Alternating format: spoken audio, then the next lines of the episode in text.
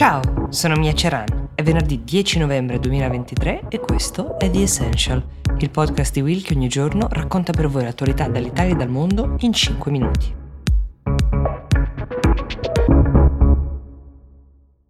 L'ultima di una lunga serie di battaglie legali contro il colosso californiano Apple arriva dalla Corte europea di giustizia ed è l'accusa di aver evaso circa 13 miliardi di euro, un'evasione gentilmente diciamo agevolata dall'Irlanda, un paese che, come è noto, offre una tassazione bassissima per le aziende, che ha così attratto tutte le grandi companies estere che l'hanno scelta come base europea. Tre anni fa l'ultima sentenza aveva sancito che la condanna per evasione doveva decadere, però adesso a tornare alla carica è un avvocato, oggi è l'avvocato generale della Corte di Giustizia europea, è italiano, si chiama Giovanni Pitruzzella, è anche un costituzionalista che nel nostro paese è stato già garante della concorrenza e del mercato e che ora ricopre questo ruolo con il quale non produce un'opinione legalmente vincolante, ma una sorta di perizia che racconta di tutti gli errori, le omissioni, le imprecisioni delle sentenze precedenti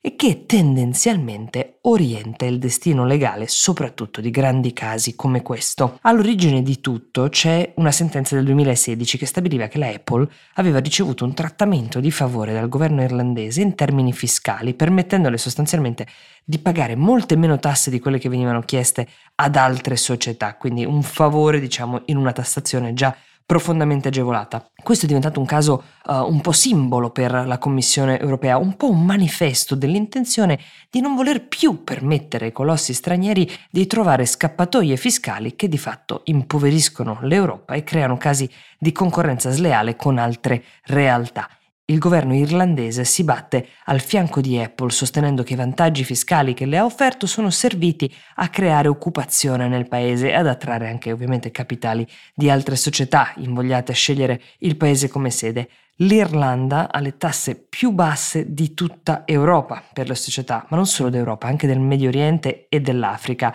Tutto legittimo perché in teoria ogni paese europeo può scegliere da solo quale tassazione applicare senza che l'Unione Europea abbia il diritto di interferire. Così in questa vicenda è stato montato un caso sostenendo che si trattasse di sussidi scorretti. Dal 2016 si rincorrono appelli su appelli, vista la cifra monstra di 13 miliardi di euro che c'è in ballo, ma la verità è che in ballo c'è una lotta più che decennale dei paesi europei che ritengono che l'Irlanda faccia concorrenza sleale a chi attiri tutte le grandi companies estere in modo scorretto, generando un malumore che forse si sta per trasformare in una pressione comunitaria che rischia di mettere in crisi questo modello.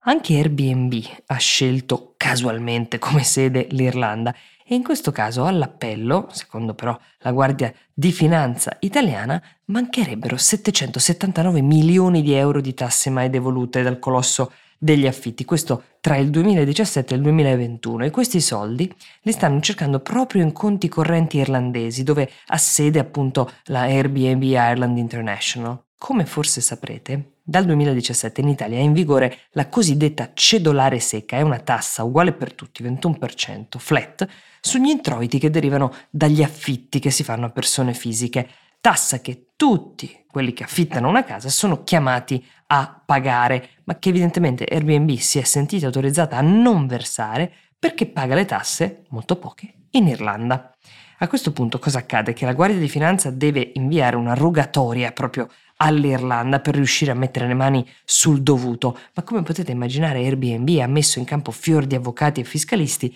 che in questo momento stanno cercando magari di trovare un accordo con la nostra agenzia delle entrate. E questa è la strada che anche altre big tech hanno intrapreso prima, accettando di pagare, ma delle cifre assai inferiori rispetto a quelle dovute. Al di là di questo singolo episodio, Airbnb, anche qualora si accordasse con l'erario, dovrà necessariamente adeguarsi alle leggi italiane per continuare ad operare nel nostro paese e questo potrebbe cambiare molto il suo tariffario e quindi anche la sua quota di mercato.